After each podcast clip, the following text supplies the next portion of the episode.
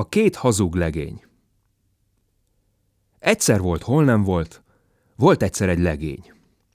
Elindult, hogy hazugsággal keresse meg a kenyerét. Ment-ment, de biz nem sokáig ment, összetalálkozott egy másik legénnyel. Jó napot, mondta neki. Jó napot, hova mész? Hát én elindultam valamerre, hogy valami ingyen ennivalót keressek. Én is éppen odaindultam, mondta a másik. Tudsz-e nagyot hazudni? Tudok. Te tudsz erre még nagyobbat? Én is tudok. Akkor menjünk együtt. Menjünk. Elindultak vándorolni. Hát, ahogy mennek, mennek, egyezkednek, szembe jön velük egy alispán hintón. Jó napot, legények! Jó napot! Hol voltatok? Mi? Pesten.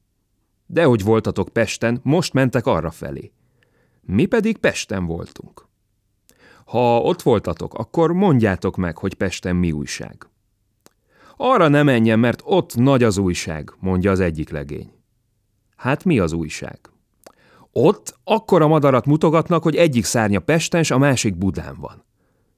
Menj el, te nagy hazug, hát hogy mondhatsz ilyet? Ekkora madár a világon nincs, mondta az alispán, és mert hazudott a legény, kiadta a parancsot a hajdúnak. Hajdú, 25-öt a fenekére.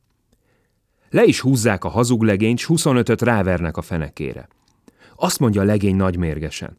Megálljon, mert megmondom Mátyás királynak. Hogy mert engem megveretni, amikor tudom, hogy ez igaz?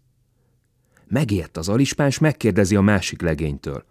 Igaz-e, amit mond a barátod?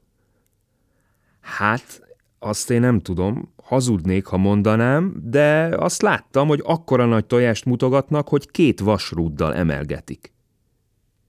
Gondolkozik az alispán, hát azt a nagy tojást csak az a nagy madár tojhatta, adok száz forintot, csak nem mond meg senkinek, hogy megvertelek.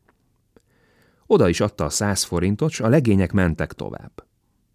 Nem sokáig mentek, megint találkoztak egy hajdúval s egy hintóval, amiben ismét egy alispán ült. Jó napot! Jó napot, legények, hol voltatok? Mi? Pesten. Hogy lettetek volna Pesten, mikor most mentek arra felé? Mi pedig ott voltunk. Ha ott voltatok, akkor mondjátok meg, hogy mi újság. Mi újság? mondja az egyik. Nem ismerem mondani. Meggyulladt a Duna. Ó, menj el te, hitetlenkedett az alispán. Hát a Duna hogy gyulladt volna meg? Pedig meggyulladt, szalmát hordanak bele, hogy eloltsák, bizonygatta a legény. Azt mondja erre az alispán. Hajdú, 25-öt a fenekére. Hát abba a szent helybe rávertek 25-öt a fenekére. Megálljon, mert megmondom Mátyás királynak, amiért ártatlanul megvert, kiabálta a legény.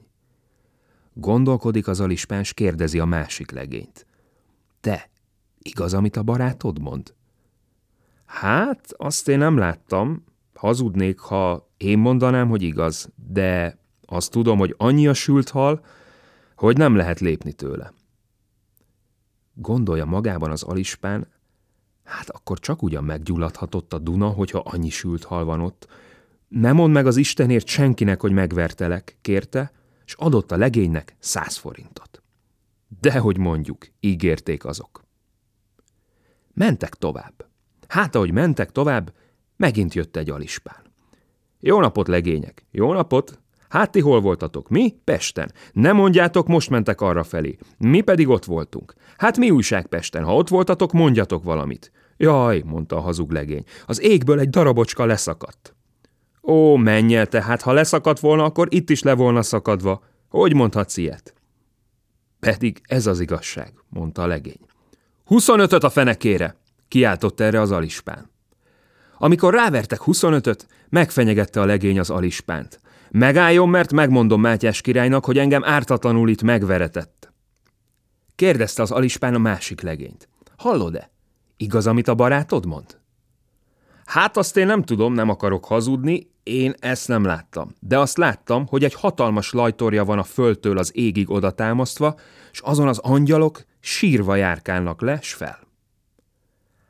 Hát, akkor igaz lehet, mondja az alispán.